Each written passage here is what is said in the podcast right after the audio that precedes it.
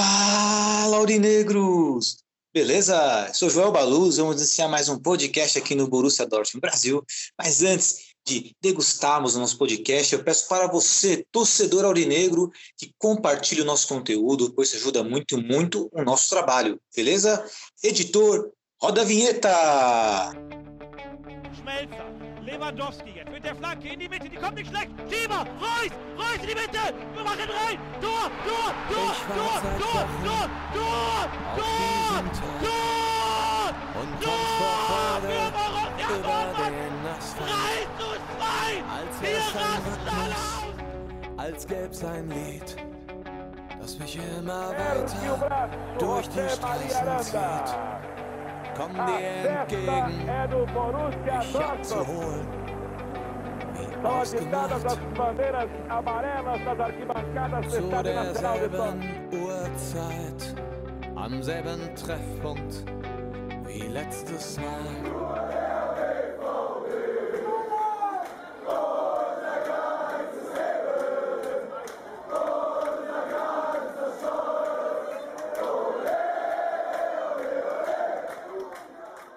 Primeiramente, um bom dia, boa tarde, boa noite para todos vocês. Na nossa tradicional mesa virtual de hoje, estou na presença do nosso querido diretor, editor do Borussia Dortmund Brasil, Renan Arede. Boa noite, Rê, tudo bem com você?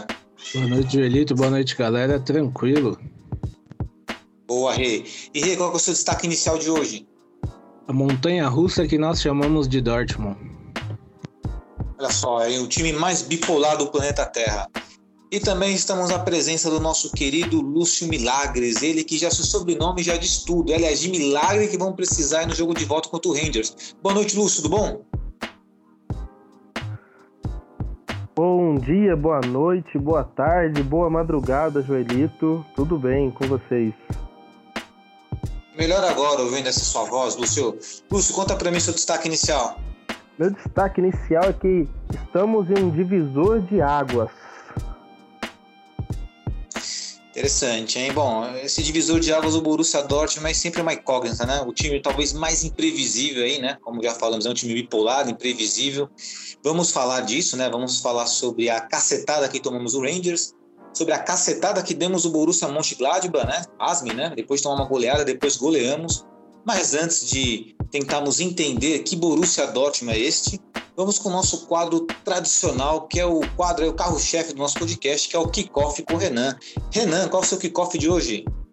Kickoff de hoje vai sobre uma pesquisa feita pelo site The Athletic, né? Ele pesquisou, é, fez uma pesquisa lá e 55% dos torcedores que votaram, não, não sei informar, não estava na matéria se eram torcedores do Manchester, né, disseram insatisfeitos e que não renovariam com Cristiano Ronaldo para a próxima temporada. Olha só, é engraçado que coincidentemente, Renan Filho, estava fazendo uma pesquisa sobre o Cristiano Ronaldo, tinha lido algo parecido aí, né? E parece que houve ali, né, uma confusão ali com alguns jogadores do United, né? O Maguire, que é o capitão, o Cristiano também queria essa abraçadeira de capitão. Você é, acha que essa passagem do Cristiano Ronaldo foi abaixo da expectativa, Renan? Qual a sua opinião? Olha, o United, ele tem um elenco que, assim, não é um elenco é, ruim, né? É um elenco com muitas pessoas que tem um nome, principalmente dentro do United, Bruno Fernandes, é, tinha esse rapaz que foi preso também, tem o Sancho que chegou por lá, tem o Cavani, é, tem o Pogba, então não é, tem o De Gea, né? Que são jogadores mais antigos, apesar do Cristiano ter uma história lá, né? Mas assim, o Cristiano Ronaldo ele te, ficou alguns jogos sem marcar gol, então é, precisamos saber até onde vai também é, essa pesquisa, né? Porque pode ser muito bem torcedor do City que votou lá, torcedor do West de outros times, mas é, o fato é que o Cristiano Ronaldo tá rendendo algo parecido com o que ele rendeu na Juventus, que não é o que todos esperam do Cristiano Ronaldo, né? O que todos é, sabem que ele pode render. Entendi. Bom, até agora os números do Cristiano Ronaldo pelo Manchester United tem 15 gols nesse retorno pelo Manchester United e é o maior artilheiro da temporada, né, pelo clube. Quero perguntar para o Lúcio. Lúcio, você acha que o Manchester United errou na, no retorno do Cristiano Ronaldo ou esse Manchester United não está à altura, né, do, do Cristiano Ronaldo, que é um jogador competitivo, é um jogador que busca taças, que busca a quebra de recordes? O que, na sua opinião é, Lúcio? Então, a primeira que assim, eu acho que esse problema aí com os demais jogadores do elenco, assim, é falta de liderança de um técnico, de um diretor, de alguém ali, né? E o United tá sofrendo com o técnico aí desde que o Alex Ferguson se aposentou, né? Então, assim, é, eu acho que muito isso é o poder de liderança mesmo que se perdeu no clube. E assim, infelizmente, como nada é para sempre, é, nós estamos vendo tanto o Cristiano Ronaldo como o Messi numa temporada abaixo né, do esperado, né, ou melhor, do que todo mundo espera, né, porém a tal da idade vai chegando para todo mundo, né? E engraçado que nós vemos por muitos anos aí os dois no nível mais alto possível do futebol mundial e agora estamos vendo os dois no nível mais baixo deles, né, vamos dizer assim, dos últimos anos, né? Então é, acho que é normal, né? Teremos que, que aprender a, a nos contentar que Messi Cristiano Ronaldo está perto do fim esse ciclo maravilhoso que eles jogaram, né? É um ciclo maravilhoso que testemunhamos, inclusive existe especulação, né? É, até para linkar com o Renan colocou no kickoff, é que parece que se o, assim, o Manchester United parece que aceita abrir mão do Cristiano Ronaldo, que até então a contratação deles foi algo mais estratégico, né? Visando ali o marketing, visando ali também blindar ele com um time rival, que é o Manchester City. E parece que existe um clube que está interessado em ter o Cristiano Ronaldo, que é o PSG que aí, entre aspas, o sonho deles seriam colocar, né, fazer o trio Neymar, Messi e Cristiano Ronaldo. É, não sei para vocês, mas para mim parece que esportivamente falando, né, são três jogadores ali que não contribuem tão bem no sistema defensivo, né, para compor, para repor. Você acha que é uma boa para vocês aí ter Cristiano Ronaldo, Messi, Neymar? O marketing eu sei que é excelente, mas o futebol, será que dá liga, ou Renan, Lúcio? Cara, é, para mim não dá certo não. Primeiro que assim, você já imaginou um vestiário com o ego de Cristiano Ronaldo e Neymar juntos? É assim, não, eu pelo menos acredito, não vejo como. E assim, igual o Lúcio acabou de falar também, é, o nível dos dois já não é mais o mesmo. Então você vai ter que ter jogadores que joguem para o Messi e joguem para o Cristiano Ronaldo. Porque eu assisti o jogo do PSG e Real Madrid, né, da Champions que passou, e assim, o Messi que a gente tem no PSG parece que é um cara perdido em campo. Ele não não tem nada a ver com o Messi que era do Barcelona. O Messi no Barcelona ele tinha entrosamento até pelo tempo de Barcelona, mas o Messi do PSG parece que ele não sabe se posicionar em campo. Então eu assim, é, para mídia é ótimo você pode ter certeza que a todo mundo vai, a maioria da mídia vai amar isso, vai apoiar do início ao fim, mas esportivamente falando, eu acredito que não, não vai rolar, não vai cair muito bem, não. Para você, querido Lúcio? Ah, pra mim vai ser é o meme daquela menininha lá na manifestação uns anos atrás aí, um aperto de tempo. Não vai dar nada, não resolve nada isso aí. Então, assim, os três, é, um com 30, outro com 34, outro 34 também, não sei. Então, assim, eu acho que não vai dar liga, não. Primeiro, igual o Renan falou aí, cara, se o vestiário com esses caras aí, mano, nossa, vai ser uma, uma treta danada, cara. E, tipo, nem todo mundo vai ficar querendo correr pros três bonitos lá da frente ficar parado, né? Então, PSG pode ser que isso aconteça, viu? E, e, todo mundo vai ficar, nossa, agora ninguém segura o PSG. Eu vou continuar afirmando que não vai ganhar a Liga dos Campeões. É, eu concordo. É mais fácil a sua, a sua não, né? Mas a mais fácil a Roma do Mourinho, né? Que você tanto gosta de ganhar do que a própria, próprio PSG. Mas vamos ver, né? É, vai ser bem. Bom, uma coisa é certa, meus amigos. O próximo mercado de transferência, a próxima janela, né, do meio do ano, que seria de inverno, né, na Europa, é isso? Não, de verão da Europa, né? Verão. De verão. verão da Europa vai ser bem agitado, né? Vai ser bem agitado e, né? E, e assim, sempre agitado para o nosso lado também, né? Sempre, e eu espero que seja agitado positivamente, falando que estamos precisando modificar alguma coisa no nosso elenco. E pensando nisso, né, Renan e Lúcio, vamos falar um pouco de Borussia Dortmund aqui. Até coloquei como pauta aqui, né, como um título para essa pauta agora que vamos traçar, o lado obscuro de Dortmund, né? Porque enfrentamos aí o Rangers na semana passada, na, na quinta-feira, e tomamos uma sapecada de 4 a 2. Não bastando o resultado, que foi um resultado elástico, o desempenho do time foi pífio, onde nós vimos jogadores do Rangers praticamente ali driblando nossos zagueiros, nossos defensores, primeiramente os defensores sem qualquer cobertura. No mano a mano pareciam que era um time profissional contra um time ali, né, juvenil. O Akanji sendo superada fácil, o Rummel sendo superado de forma fácil. Enfim, o time decepcionou, né? Acredito que, não sei se até o mais pessimista aurinegro né, imaginava que iríamos perder de 4 a 2 dentro de casa para o Rangers. E lembrando que o Rangers é um time grande da Escócia ali, né?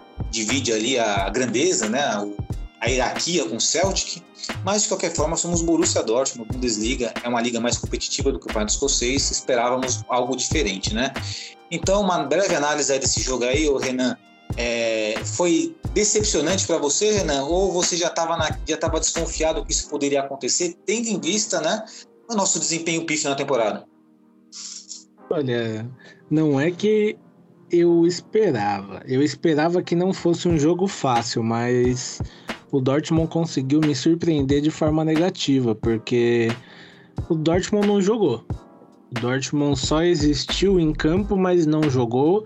É, você resumiu bem, o sistema defensivo do Dortmund era um sistema juvenil, Aliás, é, porque a gente vem a temporada inteira reclamando disso. Eu tenho dó do Kobel, que tá lá no gol, tendo, se mata pra, pra tentar salvar as cagadas de Akanji, Zagadu, Rummels, é, demais quem faz o, o, menos assim pior do sistema defensivo eu diria que também de vez em quando falha é o Rafael Guerreiro mas ainda assim também falha de vez em quando e esse jogo foi, foi ridículo. O Dortmund é, saiu vaiado de campo e mereceu as vaias, porque é, é, assim.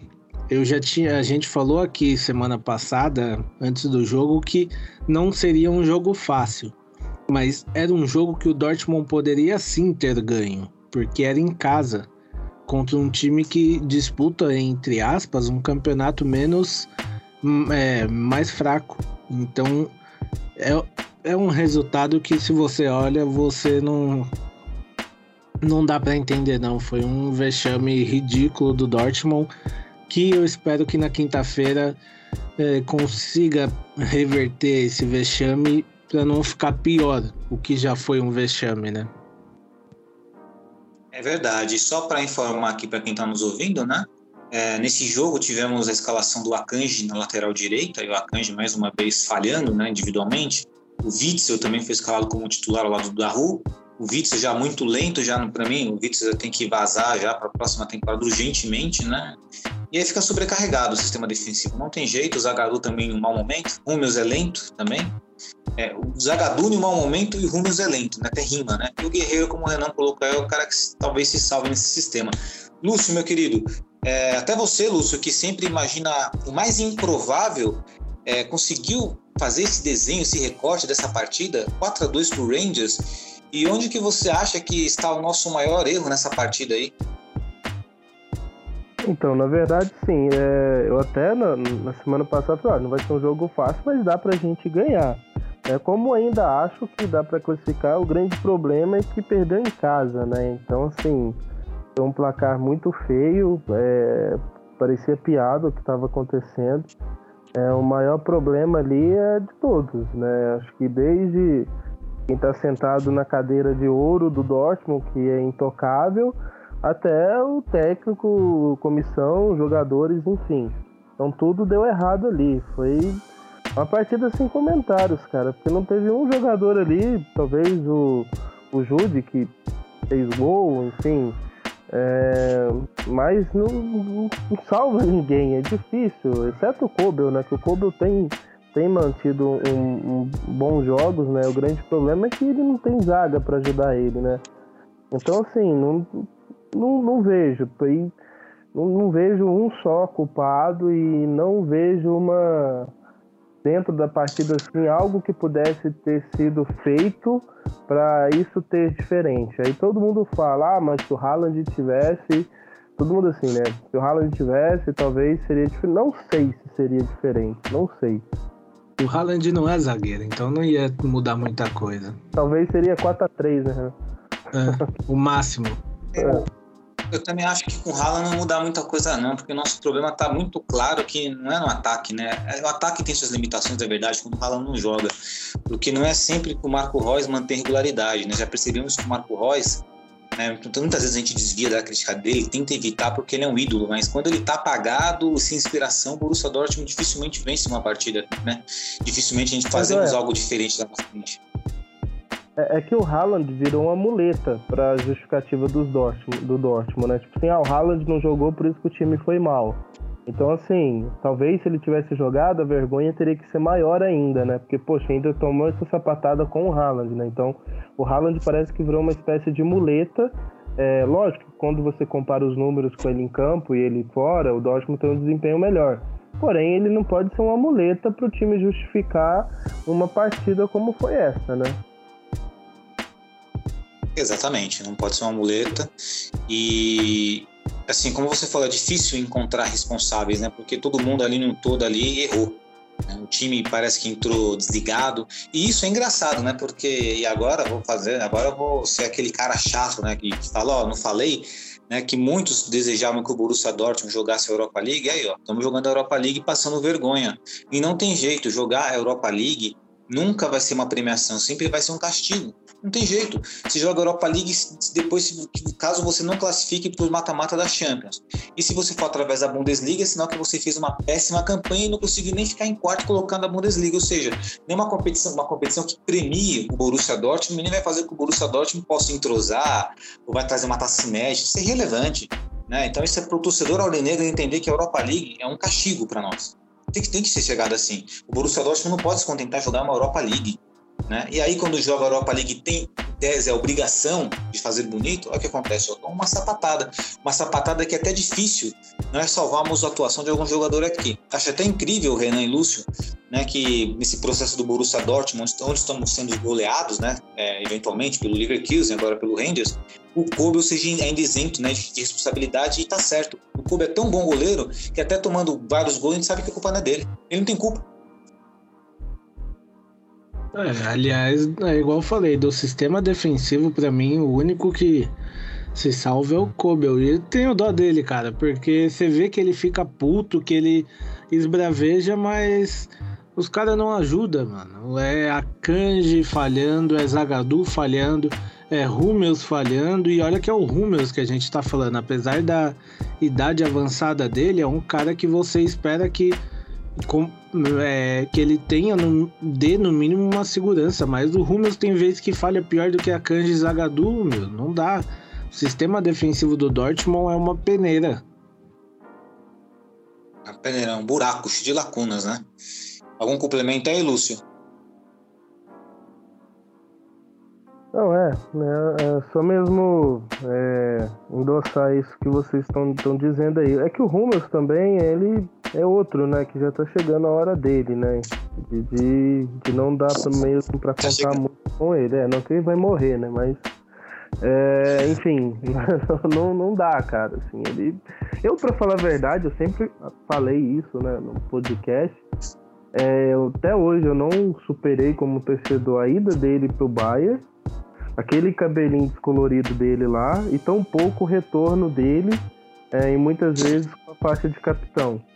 Então, assim, é um cara que para mim, né, ah, tem suas qualidades e tal, mas tem jogadores que o Borussia poderia ter contratado, talvez, que fariam tão bem quanto ele, né? Então, é um, é um jogador que eu não...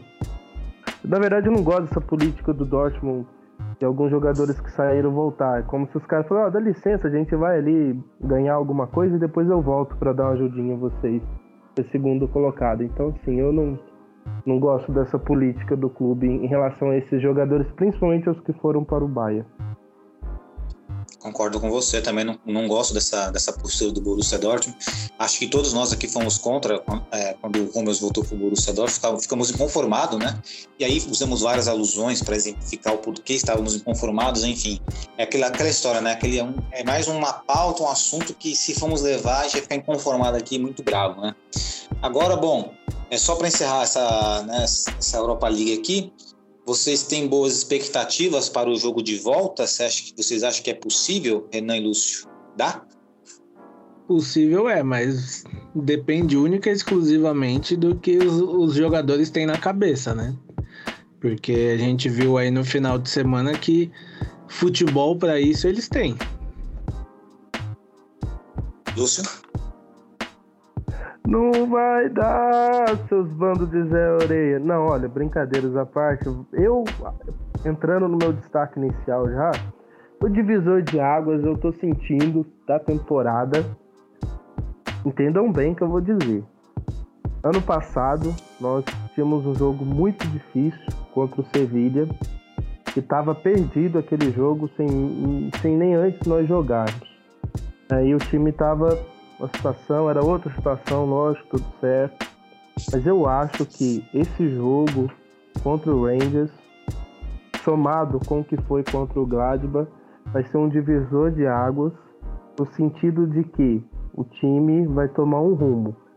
Vai ter títulos? Não, ainda acho que não. Acho que tropeça mais para frente na Europa League e não consegue esse título da Bundesliga. Porém, Ano passado, se na, última temporada, se nós avaliarmos bem, né, o jogo contra o Sevilha, nós jogamos muito bem, ganhamos. Na Bundesliga, a gente teve um bom desempenho depois, terminamos em terceiro colocado, diferentemente do que aquele tonto lá do Wolfsburg falou, aquele diretor sem vergonha, que a gente ia ficar atrás dele.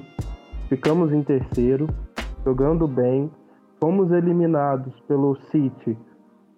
Mas assim, bem complicado, né? É o mesmo árbitro que apitou aquele jogo do City que o Jude fez aquele gol e ele anulou. Né? Aquele o pai do Gross Cross, que vai apitar o jogo quinta-feira.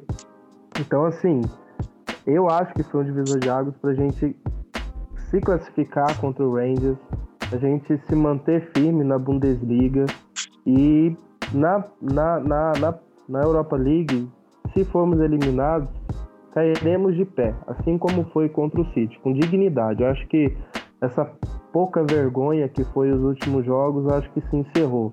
A gente vai ver um time mais aguerrido, um time mais focado e que vai honrar sim as nossas cores. A gente precisa acreditar nisso e eu particularmente estou sentindo que, que agora é a hora. Pena que não dá mais tempo, né? Mas enfim, Bom, muito otimista, né, Lúcio? Eu acho que, bom, concordo com vocês que dá, tenho essa consciência que dá para dá para reverter esse resultado aí, levar até com uma prorrogação, né, fazer 2 a 0 3 a 0 eventualmente. Mas a razão diz que nós estamos já fora da Europa League. Minha razão, a emoção está querendo que, que o Borussia Dortmund classifique como é de natural, né? Somos torcedores, né? Sou torcedor também. Mas enfim, e talvez o que possa preencher né, essa expectativa positiva em relação a essa partida exatamente né, a partida diante do Borussia Mönchengladbach no último no final de semana pela Bundesliga, né, jogando em casa, né, nosso Dortmund jogando em casa, enfiamos 6 a 0 no Borussia Mönchengladbach. Só aqui para passar quem fez os gols, né, o Marco Reus fez dois gols, o Malin fez um, né, calando os críticos. Mário Rolf fez outro, o Coco e Henrique no finalzinho fez de pênalti, né?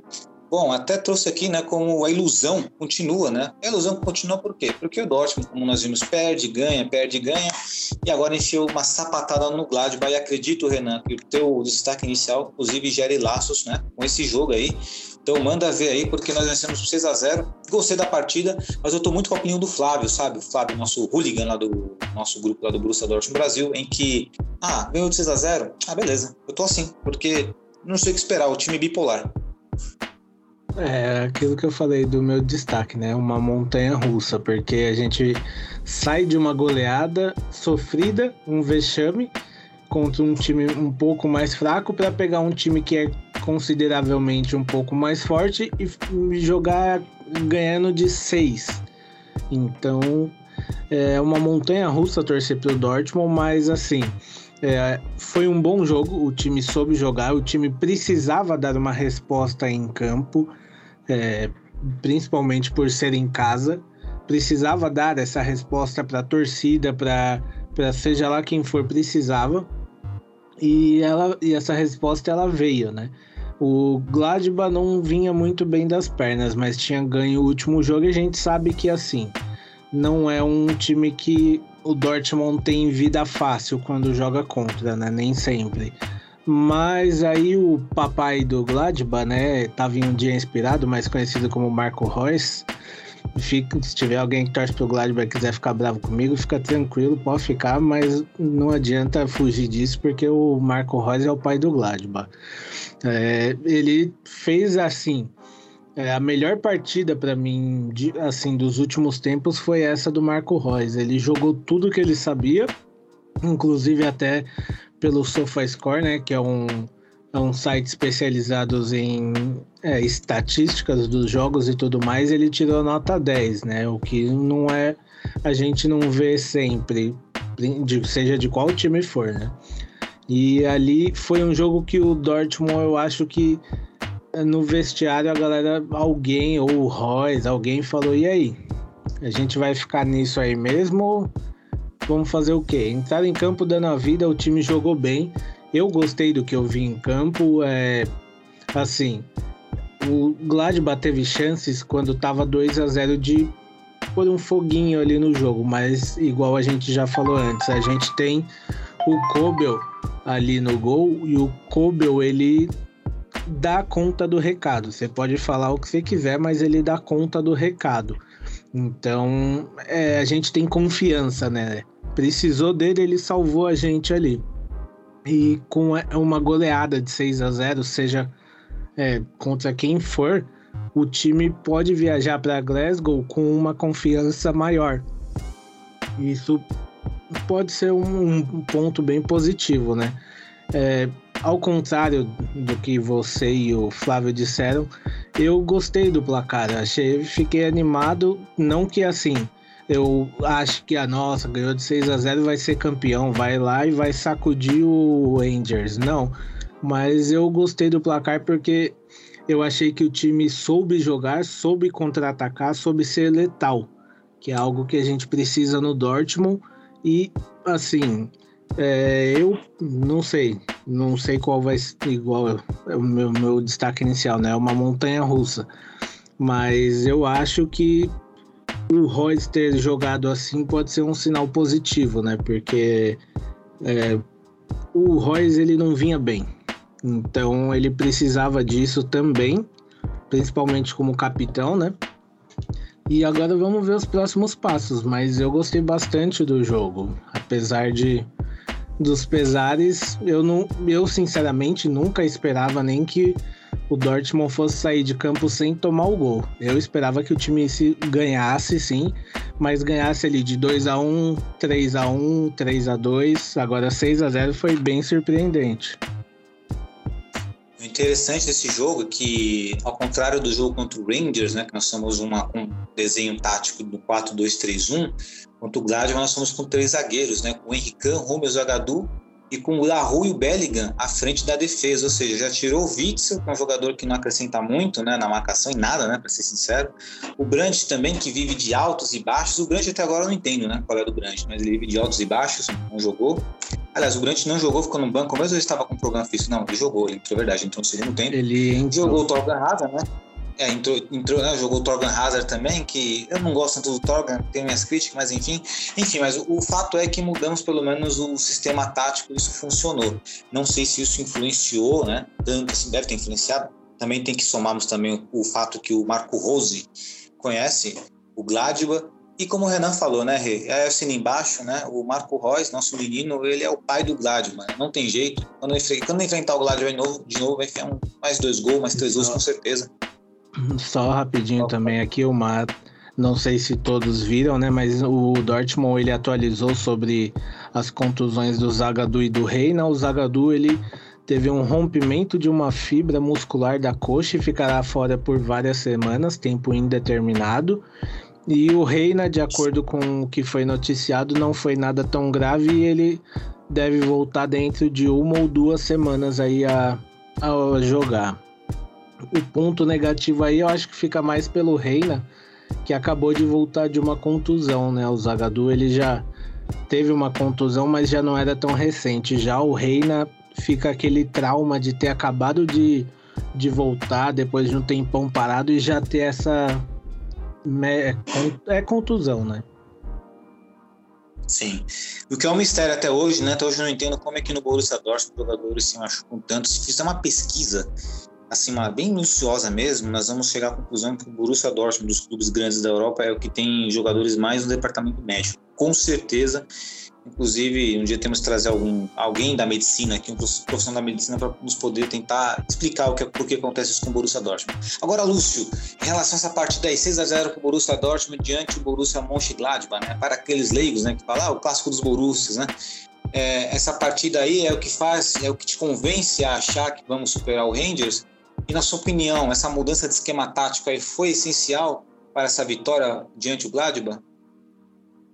Foi, foi sim. E, e para mim é o divisor de água, sim, essa partida. Acho que é a partir daí que o time mudou. Acho que o Royce deve ter se posicionado mais em campo, no vestiário. Enfim, então eu acredito sim que, que foi o principal ponto aí para essa mudança de postura aí esse jogo contra o Gladbach, que é o que nos garante aí a classificação de quinta. Eu tenho muita, muita convicção disso daí que vai dar para classificar.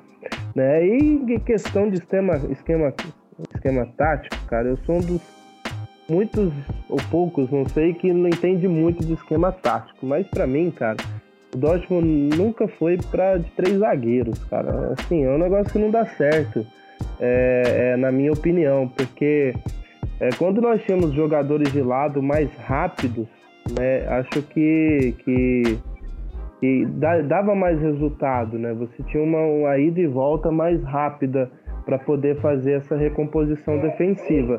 Mas os caras que a gente está tendo lá agora, não, não dá para contar, né? Então, acho que jogar com, com a linha ali de quatro atrás ali é, é mais importante do que arriscar com três zagueiros, até porque se juntar os nossos três zagueiros Aí não dá um e meio, né? Colocar o Khan ainda de improvisado, então fica difícil. Compreendo. Então, só para tirar uma dúvida, o seu divisor de águas, então, foi o jogo contra o Gladbach, não é exatamente o jogo futuro contra o Rangers. Foi contra o Gladbach o divisor de águas, é isso? Isso, foi contra, contra o Gladbach. O divisor de águas foi contra o Gladbach, mostramos isso. Ah. É aquela coisa, tá em crise, chama o Gladbach, né? E isso vai mudar já, já mudou em relação ao Gladbach e a gente vai ver isso também é, contra o Rangers. Vai ser fácil? Não vai ser, vai ser na casa dos caras, vai ter muita pressão.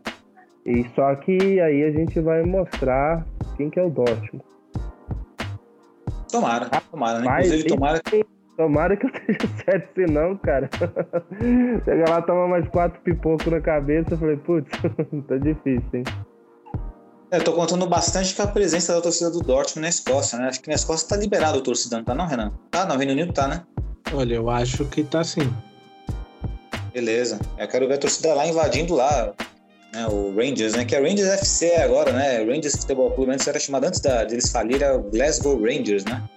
É mais bonito falar Glasgow Rangers, mas enfim. Até eles mudaram o símbolo deles, achei. Inclusive, não gostei desse símbolo deles, não, viu? Renan que é design aí, pode me dizer se gosta do símbolo deles aí. Você acha bonito o símbolo deles, Renan? Eu acho estranho, cara. Estranho, né? Aquele azul com um, um laranja, alaranjado, né? Um, gold ali, sei lá, estranho. Não, não gosto muito, não. Mas enfim, é, voltando aqui à pauta da Bundesliga, né?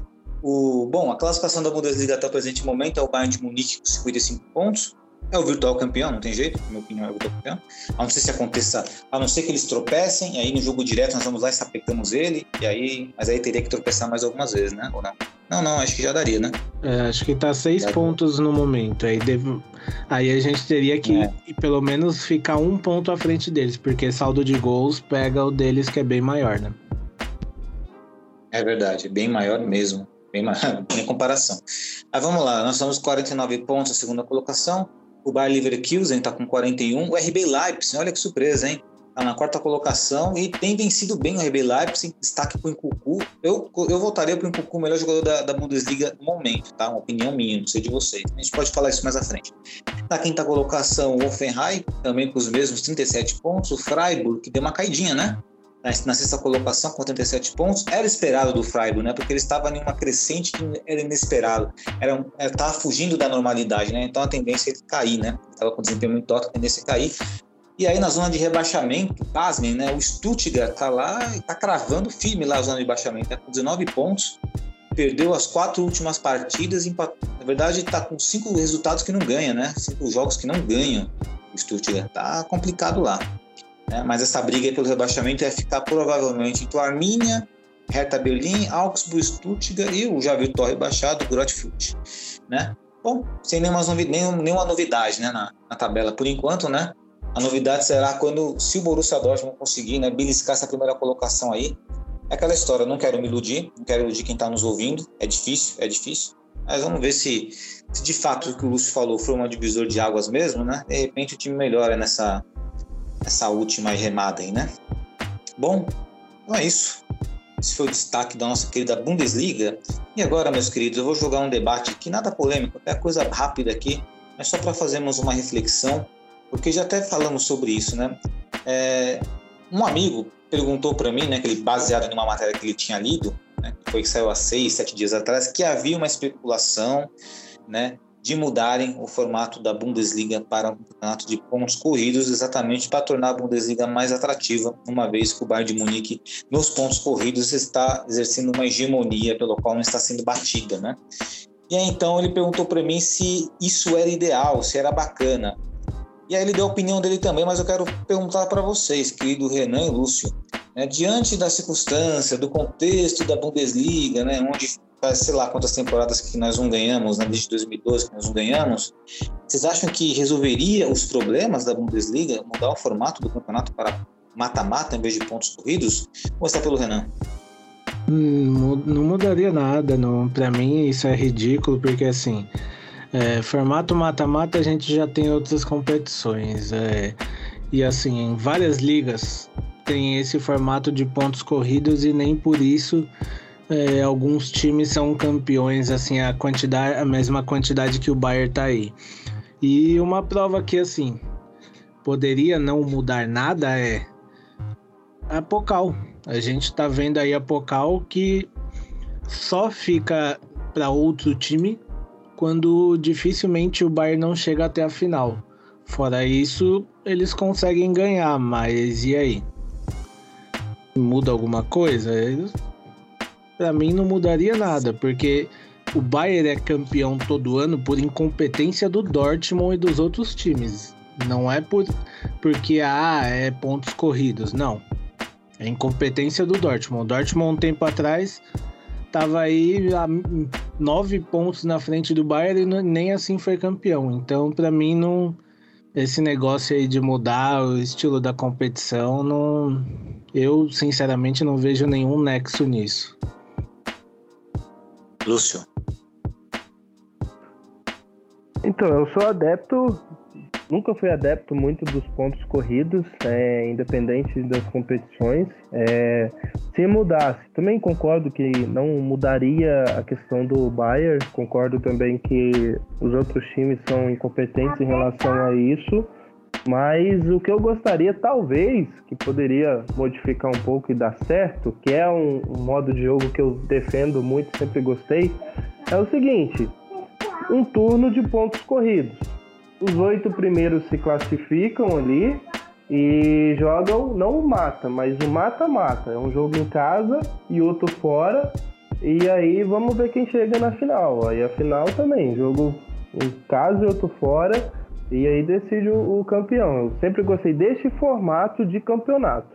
Independente se fosse Bundesliga, Premier League, é, Campeonato Brasileiro, enfim, eu sempre gostei muito de um formato assim do que pontos corridos mas concordo com você, Renan, que não mudaria tanto essa questão do campeão, né? Porque eu acho que os times precisam melhorar. Eu acho que tem que acabar com essa patifaria aí de ah, só pode tal dos 50 mais um. Não, tem que abrir. O mundo é capitalista. Quem tiver mais dinheiro vai se dar bem, enfim. Então não adianta. Tem que, tem que mudar coisas muito maiores do que formato de campeonato. É, o que o Renan colocou, né, que vocês colocaram, né, bom, vocês concordarem em algo, né, que não adiantaria em nada se a intenção é fazer com que o Bayern de Munique não ganhe mais títulos, né, não vai adiantar nada. Eu acho que podemos usar essa fazer até a seguinte alusão, né? A mesma coisa que eventualmente um marido, né, ou uma esposa entra dentro de casa e pega seu cônjuge, né, traindo ele ou ela no sofá da, da, da sala, né? Aí ele vai lá para resolver o problema, vai lá e vende o sofá. Porra, não vai resolver nada. É a mesma coisa. E se a gente jogar, for jogar pro mata-mata, a gente vai estar tá vendendo o sofá e vai continuar o problema lá. Não tem jeito. Acho, né? Cara, o, o comparação foi essa, irmão. ah, é, faz sentido, cara. Da adianta vender o sofá. ah, gente. É. Então, continuando. Você entrou num ponto interessante, a parte dos 50 mais um, também acho que poderia abrir para o investidor de fora. Acredito que. Como é que é feita as cotas de divisão na TV? É igual essas cotas, o Bayern de Munique e Borussia Dortmund, entre os clubes menores? Vocês têm essa informação rápida aí para dar? Porque eu tinha pesquisado. Não, essa informação não, não sei te falar, eu, não, mas assim. Eu li, atrás, eu li alguns anos atrás que era assim: eles definem um valor X, ah, sei lá, vou chutar aqui, 500 milhões de euros. Aí, desses 500 milhões, é, 200 milhões é divididos em partes iguais para todos os clubes da, da Bundesliga 1, da Série A. E aí, os outros 300 é dividido conforme desempenho. Era assim, eu acredito que ainda possa ser assim. Entendi. Pode concluir, Renan, o raciocínio. Não, eu ia falar que eu, eu não sabia não como funcionava, mas eu achava que talvez fosse maior para Dortmund e para Bayern por conta da frequência de jogos que deve ser transmitido para fora também, né? Sim, mas é que é verdade que assim, é, não tem jeito, né? É, é voltar de novo naquele debate antigo, vai muito da mentalidade da diretoria, também vai muito da mentalidade dos torcedores alemães, porque aparentemente eles ficam muito à vontade com essa situação, né? Se protestam em relação a Ferrari, a RB Leipzig, mas com o Bayern de Munique, é beleza, se os caras ganhar 10 títulos e zoar vocês por 10 temporadas, tá tranquilo, pode, né? É algo que para nós não encaixa, né? Muito, nós somos muito diferentes nessa, nessa questão cultural, né? E aí, é, o, que eu, o que eu penso, né, que assim, perguntando para pessoas de fora que não torcem nem para Bayern e nem para Borussia Dortmund, nem Borussia Dortmund, Bayern de Munique, nem no time alemão. Eu pergunto para algumas pessoas, o campeonato alemão é atrativo? Os cara, as pessoas falam, não, não é atrativo, porque a gente já sabe o resultado. É difícil isso, é difícil engolir isso, é difícil ouvir isso, machuca. Assim, né? Mas não tem só rapidinho, é, eu discordo disso. Eu, sinceramente, eu, principalmente vendo pelo Twitter, assim, eu discordo disso de ah, é, só o Bayern é campeão, até porque assim, eu não torço para ninguém da La Liga, mas eu assisto os jogos da La Liga porque assim, é interessante você assistir o campeonato, não só o, quem vai ser campeão. Você não assiste um, um, um brasileirão só sabendo, querendo saber quem vai ser campeão. É, você não assiste uma Premier League só querendo saber quem vai ser o campeão. Então, é essa, é isso eu discordo. Eu acho que essa frase de ah, para mim não é interessante porque eu já sei que o Bayern vai ser campeão, tá? Mas e as outras brigas? Então você assiste uma liga só porque você gosta de, de ver quem é o camp... de ver quem é o campeão. Você não assiste uma uma liga igual a Bundesliga, que a gente tem é, os jogos de é, relegation, acho que chama, né, para saber quem vai cair. É, é, eu assisto e acho muito interessante. Outro dia até eu tá, até tuitei que eu gostava muito da um futebol porque eu podia ver vários jogos, todos os jogos da Bundesliga, não só Dortmund ou qualquer outro que seja maior.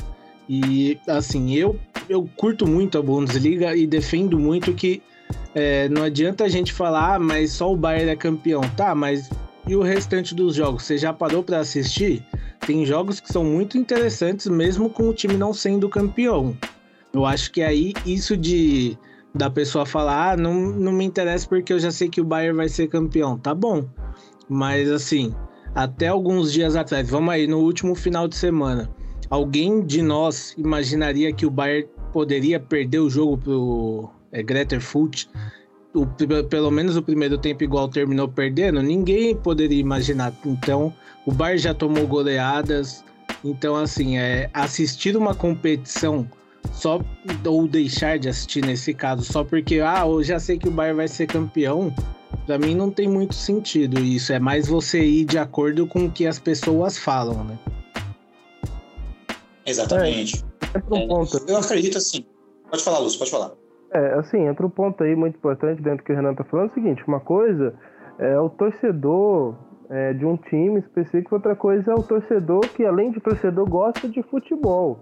Não gosta de assistir futebol, ele vai se satisfazer assistindo outros jogos da Bundesliga, da Bundesliga 2, ou qualquer que seja outro campeonato, um jogo de La Liga que não é entre Real Madrid, Barcelona e Atlético de Madrid. Então, assim, para quem gosta do futebol, é, é, é, faz todo sentido e é ótimo esse tipo de transmissão de vários jogos, não só da Bundesliga, né, que o Amo Futebol é, é, transmite. Então, assim, para quem gosta de futebol, é, não tem essa de ah, é atrativo ou não é atrativo, entendeu? Eu acho que tem jogos muito bons sim acontecendo. Diferentemente que o Datena fala que a Bundesliga só tem jogo ruim, né? enfim, né? Então é, é isso daí, acho que vai muito disso. Só concluindo, se me permite, a respeito da, das cotas de TV, eu achei aqui, é no dia, tem na, no OneFootball, inclusive, no dia 7 de dezembro de 2020, eles publicaram é, como seria essa divisão até a temporada 24-25. Né? Então, assim, só para ler rapidinho aqui, o dinheiro da TV Nacional de 1,25 bilhão de euros da temporada 21-22 e 1,44 bilhão de euros na temporada 24-25. É, a distribuição é, é igualitária é, de 53% no valor entre as temporadas 21, 22, 22, 23 e de 50% igualitária na 23, 24, 24, 25. Cada equipe da Bundesliga recebe 24,7 milhões de euros através desse mecanismo. É, e aí, o restante é usado quatro variantes, né? Que é a distribuição igualitária, desempenho no campeonato, uso de jovens também é, gera um, um, percentual e interesse da mídia. Então são essas as variantes que cada clube aí pode é, receber além dessa distribuição igualitária. Ainda só rapidinho, só rapidinho também sobre essa questão de ah, já sei quem vai ser campeão. Se a gente for levar em consideração isso, é, ninguém assistia a Premier League na época que o Manchester dominava, então, né? Porque ele era campeão direto, direto na época do. Do coisa, esqueci o nome dele agora. Ferguson. Isso. É, ninguém assistia. E, e assim, dos últimos quatro, das últimas quatro Premier Leagues, em três o Manchester City foi campeão e tá em primeiro de novo para ser campeão. Então a gente também não assistiria mais a Premier League. Mas é aquela coisa, a galera às vezes não é nem que a pessoa não quer assistir, mas ela ouve aquelas velhas coisas, tipo, ah, o Bayern faz o Borussia Dortmund de filial, contrata todo mundo. Há quanto tempo isso já parou? Aí tem essa também, ah, só o Bayern é campeão. Então não. É, algumas coisas não, não fazem muito sentido. Olha, assim, eu acredito que é claro que seria interessa a nós a Bundesliga ser mais competitiva, porque nós queremos o Borussia Dortmund ganhando taça também, né? A gente quer também. Mas é como você falou, existe mais formas atrativas de você ver o alemão. Existem outras formas de você chegar ao campeonato alemão, né? Disputa de Champions, disputa de rebaixamento, de Europa League. Uma coisa que a Bundesliga tem de muito bacana é o fato de estar tá sempre, né, destacando jovens jogadores, revelações. Eu gosto muito disso, né, de ver a molecada jogar, tanto é que jogadores ingleses vão para a Bundesliga porque não tem espaço na Premier League, né? Lá são clubes que são milionários e bilionários, né, até bilionários lá, a receita que eles ganham muito alta, o cota de TV que eles ganham é gigantesco, os caras podem fazer o Aston Villa pode, por exemplo, é, trazer o Coutinho lá para jogar né? O Coutinho que até ontem estava no Bayern de Munique. Então lá a diferença financeira é grande e aí essa molecada vem jogar na Bundesliga. Eu acho atrativo. Mas, porém, eu consigo entender o cara que tenta, que quer ver mais competitividade lá na, na parte de cima da tabela. Eu consigo entender ele, mas é, é aquela história, né? Tentar explicar, ó, a Bundesliga não se pauta somente nisso, né? Existem mais elementos. Mas essa parte em que o Borussia Dortmund pode ser mais competitivo e pode brigar por título e deve brigar, né? Porque é o Borussia Dortmund, um clube gigante. Isso vai passar muito pela mentalidade dos nossos dirigentes. Eu acho que perdemos muitas oportunidades, inclusive, né? A mais recente aí foi quando nós estávamos com 9 pontos, 10 pontos à frente, né? E misteriosamente nós conseguimos entregar o título, né? Acho que ali foi um, ali foi muito dolorido, né? É. Alguém acrescenta? Isso aí, isso aí é igual você acabou de falar, o que a gente sempre bate na tecla. O Dortmund tem que mudar a mentalidade dele. Isso aí é, é a primeira coisa que, antes de qualquer coisa, que o torcedor do Dortmund teria ter em, deveria ter em mente é: enquanto o time não mudar a mentalidade, o time não for mais ambicioso, não, você pode pôr a Bundesliga com o Dortmund começando 10 pontos à frente do Bayern que não vai dar, não, não vai ser campeão. Porque não adianta você dar 10 pontos para o Dortmund, sendo que o Dortmund vai perder 15 pontos. Exato. Mas enfim, acho que, ah, bom, a conclusão pelo menos aqui na nossa mesa aqui, com exceção do Lúcio, né? Mas o Lúcio tem uma preferência por mata-mata, né? Por campeonato de mata-mata, né? Tipo, é claro que nem é brasileiro, né? Disputa ali pontos corridos, aí uma oitava, classificação, bate oitava de final, quarta, semi, né? Até chegar na final. Enfim, mas é aquela história, né? Sempre vai ter opiniões diversas, mas espera, esperamos que o Borussia Dortmund possa ter essa consciência de mudar a sua ambição justamente para dar aquilo que o torcedor aurinegro merece, né? Que eu acho que o torcedor aurinegro, tanto no Brasil, na Alemanha, em Cuba, na Argentina, Uruguai, qualquer lugar do planeta Terra merece, né? Ver o Borussia Dortmund levantando ali a salva de prata. Certo? Então vamos virar a nossa página aqui, né? E aí vamos para o nosso quadro aqui, para o nosso penúltimo quadro aqui. Isso aqui é para descontrair, tá, galera? Isso aqui é para relaxar o, a, nossos ânimos. É o Merecia Mais. Renan, você tem algum jogador aí que merecia mais aí no seu, no seu catálogo de jogadores, no seu, na sua extensa é. lista de Opa! Tá separado aqui já. Eu vou hoje com um zagueiro barra volante. É o Marquinhos, que atualmente é do PSG. Hum, sei lá, eu gosto dele, acho que ele joga muito, mas acho que por conta de alguns outros erros dos outros, ele é meio desvalorizado, né? Então eu acho que ele merecia mais. Boa. E você, Lúcio, o senhor merecia mais? Rapaz, eu merecia mais. É. Cara, tem uns três caras que eu queria. Mas assim, cara, eu vou falar. Eu acho que eu já falei dele uma vez, mas o meu merecia mais é o Grave, sim, que jogou no Real Madrid, dinamarquês, cabeça de inhame. É, pô, ele não era tão ruim quanto todo mundo falava que ele era ruim. É certo que sim, ele quase matou o Robinho, mas tipo. É, eu acho que ele jogava pra caramba, cara. Um volante dele. Putz, eu imagino uma linha defensiva, cara, com Graves, Materazzi e Gattuso, cara. Ia ser uma coisa extraordinária, cara. Ou você ia terminar com menos três jogadores em campo, ou você não tomava gol, cara. Então, é um dos caras que eu gosto muito, assim, é o Grave, sim. Aí você, aí você não quer ver futebol, né? Você quer ver MMA, né? é, mas eu, eu queria ver os caras assim no Borussia, viu?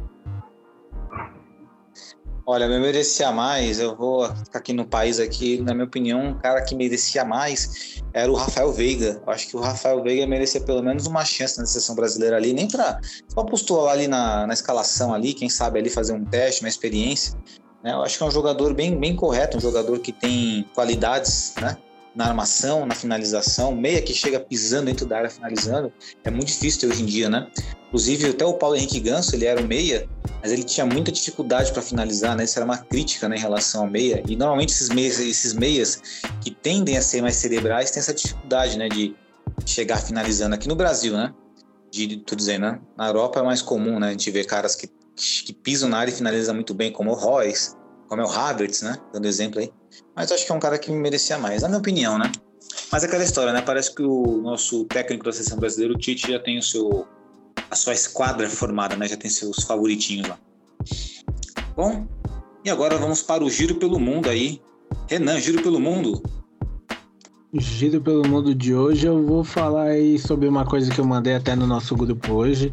É a modernização do escudo do River Plate. Para mim, assim, entre todas que eu já vi, é uma das melhores, porque eles não perderam a identidade do escudo antigo. E pelo menos para mim, né, que mexe com essas coisas, eu achei muito mais bonito para se ver e mais clean, né? É uma modernização que deixou o escudo menos carregado. Gostei bastante. E para você ver, né, como é que são a opinião das pessoas, né? Eu tava vendo, um amigo meu marcou, né, uma publicação que tinha esse escudo aí, né? Inclusive eu já tinha visto no nosso grupo, né, que você mandou. Ali me marcou no Facebook, aí eu vi uma galera tirando sarro. Nossa, o cara estuda design 10 anos para fazer isso. Nossa, que, que mérito que ele teve. Cara, é impressionante como a maioria tem uma opinião rasa, né?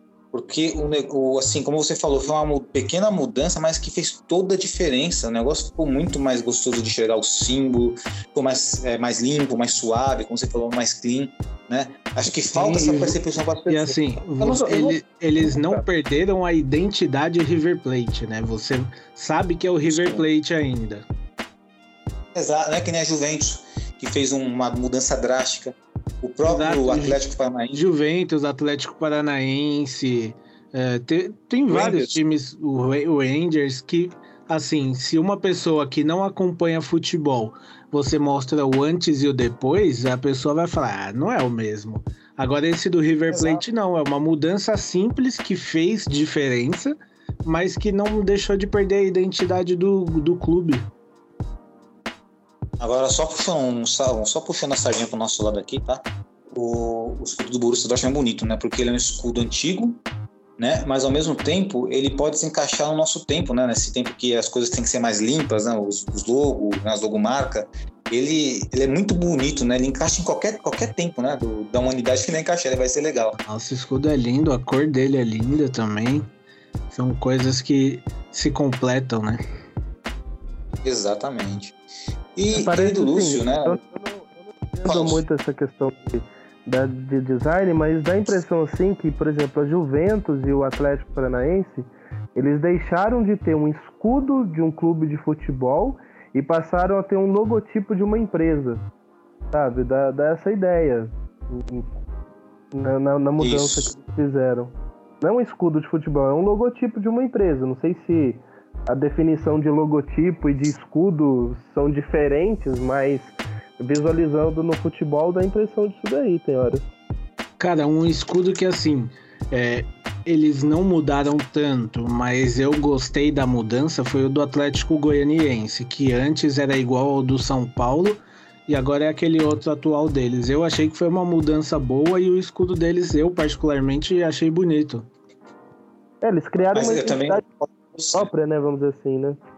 Com essa mudança. Eu concordo. Eu concordo porque eu acho que nesse caso, o Atlético é diferente, porque o símbolo dele parecia com o do São Paulo. Quando a gente olhar e falar, pô, é São Paulo. Agora não, agora tem uma identidade. Porque antes parecia que era. Ah, os caras fizeram um Ctrl-C, Ctrl-V com São Paulo. Parecia isso, né? E aí a gente aceita mais, eu acho que é por isso. Agora, um escudo também que modernizaram também e que não perdeu tanta identidade, ao meu ver, foi o do de Madrid. Esse atual eu acho muito mais bonito do que o antigo. Atlético de Madrid é bem bonito também. E é aquela coisa, né? Não são mudanças tão drásticas assim. Exatamente. Bom, bom pulando, bom, foi, foi, bom seu destaque aí no Giro pelo Mundo, é né? bem bacana, né? Até porque eu gosto muito de, né, de ouvir, né? Pessoas têm propriedade sobre o assunto, você tem, sobre, né? sobre os designs, é muito bacana. E, e seu destaque aí no Giro pelo Mundo, Lúcio? Ah, meu giro pelo mundo é ou os acontecimentos aqui do futebol brasileiro. Eu até estava trocando uma ideia com o Renan antes de, de gente começar, né, que né, fizeram na Jovem Pan, né, é, fizeram a declaração que infelizmente é verdade, né, que juntando aí Vasco, Botafogo e Cruzeiro, eles não conseguem superar o valor que o Mbappé vale, por exemplo, né. Então a gente tem três times aí de muitas histórias, de muitos títulos muitos milhares de torcedores, mas que são avaliados com valores monetários menor do que um jogador de 20 anos, né? Então, infelizmente, isso é motivo de a gente ver a que ponto chegou, né? O, alguns clubes no Brasil é, que ou fecha as portas e acabou, ou tem que se submeter a esse tipo de negociação, que de certa forma eu, eu defendo é, uma administração mais profissional, uma administração que não tenha essa roubalheira toda de, de, de dirigentes, má gestão, mas em contrapartida dá a impressão que o, o, torcedor ele vai perdendo um pouco a voz em relação ao clube que, que torce, né? Então, uma das coisas que falaram na Jovem Pan que eu, eu visualizei, falei, é realmente isso, o cara vem e paga 700 milhões aí no, no Vasco, na empresa do Vasco, e na verdade ele está adquirindo muito mais do que isso, ele está adquirindo um estádio numa região, não conheço, mas falaram que próximo a alguns pontos importantes do Rio de Janeiro, até turísticos, é, uma localização numa cidade como a Rio de Janeiro, como Rio de Janeiro é. Então, na verdade, quando vai vendo as coisas, né, esses 700 milhões que pagaram no Vasco, os 400 milhões, acho que no Cruzeiro, não sei quanto no Botafogo, na verdade, esses valores não são nada comparados ao que esses empresários vão adquirir, né? Não só o bem, que é o time, mas também uma estrutura, é, uma localização, uma cidade, enfim.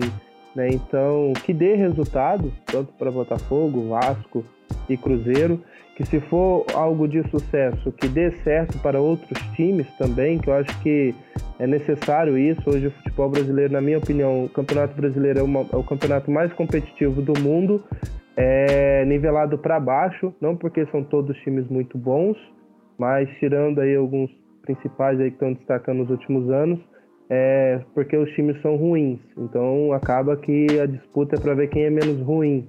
Né? Então, isso mude, né? que esses, essas empresas, esses empresários possam fazer bem para o futebol dentro da medida do possível.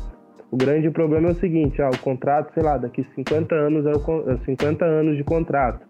Daqui 50 anos, se não foi feita uma boa gestão, é, esses caras vão embora, e aí como vai ficar o clube? É, 50 anos não são 500 anos, não são 5 milhões de anos. 50 anos passa, passa rápido ainda. Então, espero que dê muito sucesso, dê certo, né, e que mais clubes no Brasil possam ter essa possibilidade de ter um investimento, de ter uma profissionalização na sua gestão e com isso poder disputar os títulos mesmo. a gente vê é um mundial de clubes novo que virá pela frente aí, com os times brasileiros batendo de frente. Boa, Lúcio. Cara, eu acho. Pode falar. Eu acho que assim, em relação aos valores, é aquela coisa que acontece. Eu vou usar um exemplo aqui que é meio pesado, mas assim, eu assisto na Discovery Channel aquele programa deles Aeroporto. É, o que acontece? São as pessoas que vão para o aeroporto e a Polícia Federal do, ou dos outros países, a polícia, pega uma pessoa que está tentando fazer contrabando de drogas é, você vê claramente que todo mundo que é pego é porque tá precisando do dinheiro. E é, não é muito dinheiro. E vai preso. Aí é, eu trago um pra quase, né? Não é tão pesado assim, mas é o exemplo. O, o cara chega lá no Vasco, que ele sabe que tá devendo muito. Ele chega lá no Cruzeiro, que sabe que tá devendo muito, fala, ó, eu vou comprar aqui o seu time com esse por esse valor aqui. Nem é um valor alto, é o valor, vamos supor, o valor que o, o, o Ronaldo pagou no Cruzeiro vai, o que o Cruzeiro tinha em dívidas. Então, lógico que quem tá lá até o teto afogado de dívidas vai aceitar mais fácil do que do que quem, quem não tem esse problema. Então, eu acho que até por isso são esses valores que não são tão altos. É, é complicado, né? Porque assim, o, o Lúcio falou, né? Sobre, por exemplo, elevar o nível do nosso futebol, ele vai passar por muitas coisas. Além do investimento, né? Do, do suposto investidor nesses clubes como o Vasco da Gama, Botafogo, você tem que melhorar o Campeonato Brasileiro um todo. Você tem que melhorar calendário, é, estádio, né? Os gramados, os gramados aqui são horrorosos. E aí o que acontece? A partida aqui é mais lenta em relação à Bundesliga, à Premier League, porque a bola não, a bola pinga, a bola não tem, sabe? O jogo não se mantém no ritmo por causa que o terreno é ruim para os jogadores. Se por exemplo o cara do, sei lá, do Corinthians fizer um gol e quiser fazer aquela comemoraçãozinha lá que o Mané faz de fazer o gol e sair arrastando o joelho no chão lá no gramado lá, se ele fizesse aqui no Brasil, ele vai rasgar todo o joelho dele. Acho que uma vez até um jogador do Brasil fez isso. Esqueci até o nome dele, era um cabeludo atacante. Não vou lembrar. Não vou lembrar o nome dele agora, mas ele fez isso, ele até machucou o, o joelho dele, porque aqui não tem condição, nossos campos são ridículos, né? E até trazer um exemplo para vocês aqui, ó, de como o nosso calendário ele é tão, ele é tão ruim, que eu vou trazer o um exemplo aqui do Palmeiras aqui, ó. O Palmeiras, no intervalo de sete dias, ele vai enfrentar o São Paulo dia 10, o, o Santos dia 13 e o Corinthians dia 17. Ou seja, em sete dias, um clube vai fazer três clássicos. O calendário daqui é ridículo, gente. É ridículo. Os jogadores não tem como. Você fala, ah, mas o cara trabalha para isso mesmo. Mas não é dessa forma. Tem que ter um intervalo para o treinador trabalhar. Né? E é por isso que treinadores caem, são demitidos, porque não tem tempo para treinar o time. Né? Então, o nosso futebol ele passa por um problema na, no calendário, na administração, na gestão de estádio, de terreno, de tudo, de tudo. É, tem que começar do zero o negócio, do zero. A gente achou que depois do 7 a 1 né? Depois do 7 a 1 alguma coisa ia melhorar, né? Não melhorou nada, né? é, e assim, existe uma recomendação, se eu não me engano, que intervalos entre as partidas devem ser de no mínimo cinco dias, né? E tem, a gente sabe que isso dificilmente ele é é, respeitado e é aquilo que eu já falei até aqui uma vez, o calendário de lá de fora, a gente que torce para o Dortmund sabe, tem jogo de seleção para o campeonato. O campeonato vai ser não tem rodada porque os jogadores estão na seleção. Aqui no Brasil não. O campeonato continua normalmente. Se você perder o jogador para a seleção e tem um jogo importante do seu time, problema seu. Se vire que eu não tenho nada a ver com isso. Exatamente, é uma cretinice, cara. Eu acho, cara, o futebol brasileiro tem tudo. Já pensou, cara? Tem tudo para ser um campeonato assim vistoso, sabe? Dos caras, todo mundo querer ver, de vender, bota pra televisão internacional. Pô, os clubes têm história, tradição, jogadores antigos, lendários, né? Que jogaram cada clube grande, tanto do Brasil, né? Todo, Brasil afora. Dá pra fazer cada coisa é, magnífica sim. que não faz. E pra piorar, ainda com. É existem algumas coisas que só pioram essa situação, né? Porque você pode mandar o seu o craque do seu time para a seleção, você é obrigado, aí vamos, vamos supor aí, vai. É, tem um, igual você falou, o Palmeiras tem três clássicos. Vamos supor que no meio que sejam clássicos decisivos para o Brasileirão. E dentro desses clássicos tem um jogo da seleção. E, as, e são convocados três jogadores do Palmeiras. Os três foram, Palmeiras vai perde a competição por, porque perdeu três peças ótimas e aí o jogador volta ainda machucado. E aí? Você perdeu Exatamente. você perdeu a competição, o jogador e o e vai e você vai ficar com prejuízo porque a CBF não não quer parar o campeonato, porque ela tem a ambição de ter uma várias competições, tudo em um menor tempo possível para para os times se virarem. Exatamente. E nessa situação que você está falando aí, pode ser qualquer time, né? Não somente o Palmeiras, vamos supor Sim. que um time seja qualquer, qualquer time no país esteja nessa situação de fazer três clássicos em sete dias. Aí o jogador é convocado para a seleção, aí porventura esse time perde esses três partidos, o que é natural você perder um clássico. É natural. Sim. O técnico demitido. Exatamente, olha, olha porque assim, é igual o ano passado. É, o Flamengo, ele o Tite ele convocou, se eu não me engano, o, o Gabriel, né? Convocou o Bruno Henrique também e o Flamengo tinha partidas importantes que ele ainda estava lutando para correr lá contra, contra o Atlético para ser campeão. Só que aí eles mandaram uma carta para a CBF pedindo para ser desconvocados. CBF não autorizou. Você vai fazer o quê? Você não tem o que fazer. Você, os times aqui a CBF, em vez de ajudar eles, ela não vai ajudar. Não vai. A CBF não vai ajudar. É uma vergonha isso, né? Você vê, hein, Lúcio? Ó, pra você ver o que você trouxe é a polêmica que traz. O tanto de problema a gente vai cavando, o buraco vai ficando mais fundo. Não tem, não tem final esse buraco. O bagulho é gigantesco, Lúcio. Então é meio complicado é, mesmo. Que os clubes vão se tornando empresas, eu acho que a força deles é, lógico, não é um, dois, três times, né? Tá falando um campeonato de série A, B, C e D, né? Mas eu acho que a partir do momento que há essa profissionalização e esse, esses empresários, assim, talvez é possível bater mais o pé em relação a algumas coisas, né? Porque Até... hoje, na verdade, os dirigentes são dependentes da CBF, né? Até não sei se vocês viram, né? Existe uma mobilização é, dos times brasileiros de criar um outro campeonato, né? Tipo, é, fora do Brasileirão. Então, ele, esse campeonato ele vem com ideias muito, muito melhores do que a gente tem no Brasileirão, inclusive, é, pelo que dizem, quem está por trás da criação desse novo projeto é o mesmo cara, um dos empresários da La Liga, né? Então ele ele traria algumas coisas que tem da La Liga para esse novo campeonato aqui no Brasil. É, foi feito já, né? Acho que deu uns dois anos que foi disputada aquela liga alternativa. Não, é, essa aí era uma outra liga. Essa, né? É um projeto que. Era faz... um outro projeto, mas agora é um é como se fosse um campeonato brasileiro mesmo, mas com outro dono, né? Um dono de fora que investiria aqui no Brasil, aí mudaria questões de premiação, de divulgação e tudo mais. É um cara até da La Liga, se eu não me engano, que traria esse projeto para cá. E, se eu não me engano, 19 times já deram o aceite disso aí. Legal. Porque vai ter dinheiro, né, cara? Entrou grana, cara. É diferente. É, vamos ter que ver como vai se desenrolar isso aí, né? E com certeza independente das notícias, dos enrolar dessa, quem sabe, dessa nova liga aí no Brasil. O Brasil merece ter uma liga de fato competitiva, merece ter uma liga aí que seja vista por todos. Porque o futebol brasileiro, né? O futebol pinta campeão mundial, merece algo mais, né? Bom, é, vamos virar a página aqui, né, para o último destaque no Giro pelo Mundo, né, que já estamos praticamente no nosso tempo e não poderia deixar de citar, de falar da UEFA Champions League, é, da vitória do Chelsea diante do Lille por 2 a 0 jogando em casa, né, é, um gol do Havertz, do Pulisic e também do jogo da Juventus contra o Vidia Real. Essa parte eu assisti.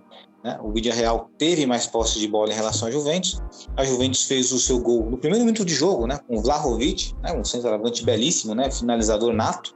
E o Vila Real empatou com Dani Parejo, né? Dani Parejo, né? um meia clássico, né?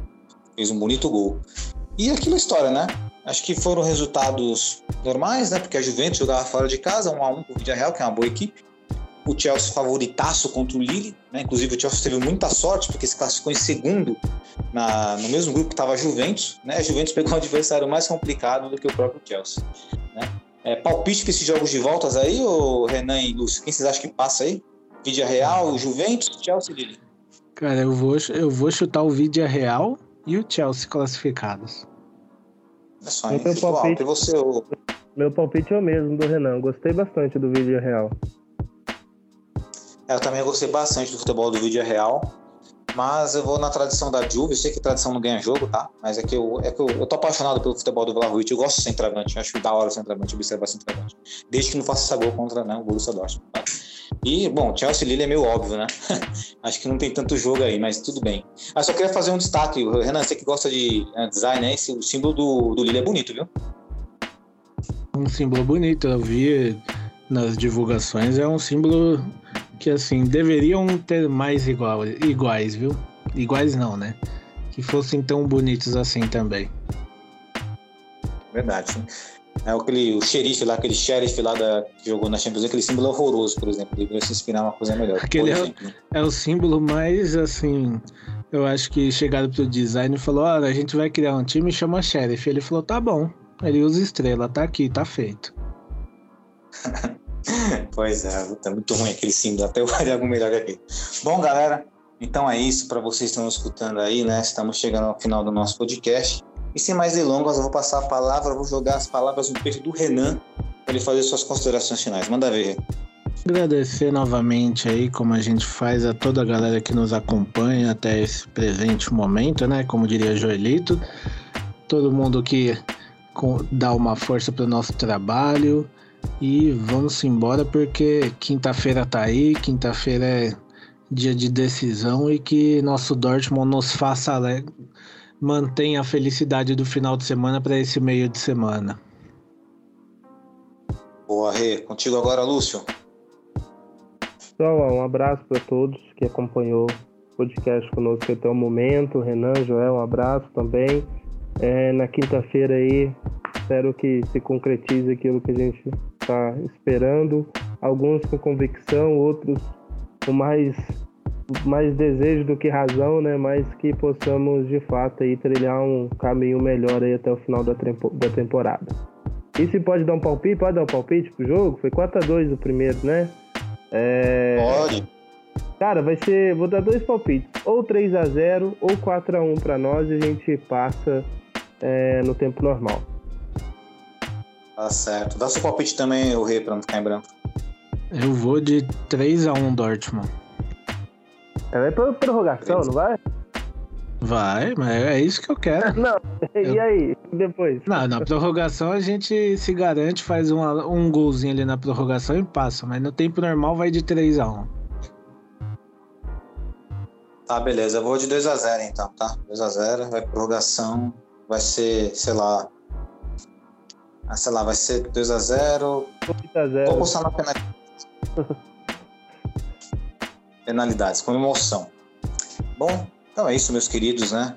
Fazendo minhas considerações finais aqui, deixar um abraço aí, primeiramente, né? A todos que nos ouviram até esse presente momento. Muito obrigado pela presença de vocês, fazendo esse podcast para vocês, né? Deixar um abraço para todos os integrantes do nosso podcast no Borussia Dortmund Brasil, assim como toda a nossa equipe também do Borussia Dortmund Brasil. Beleza? Espero estarmos aqui na semana que vem dando boas notícias né, da classificação do Borussia Dortmund na Europa League. Tá bom? Então é isso, um grande abraço e valeu!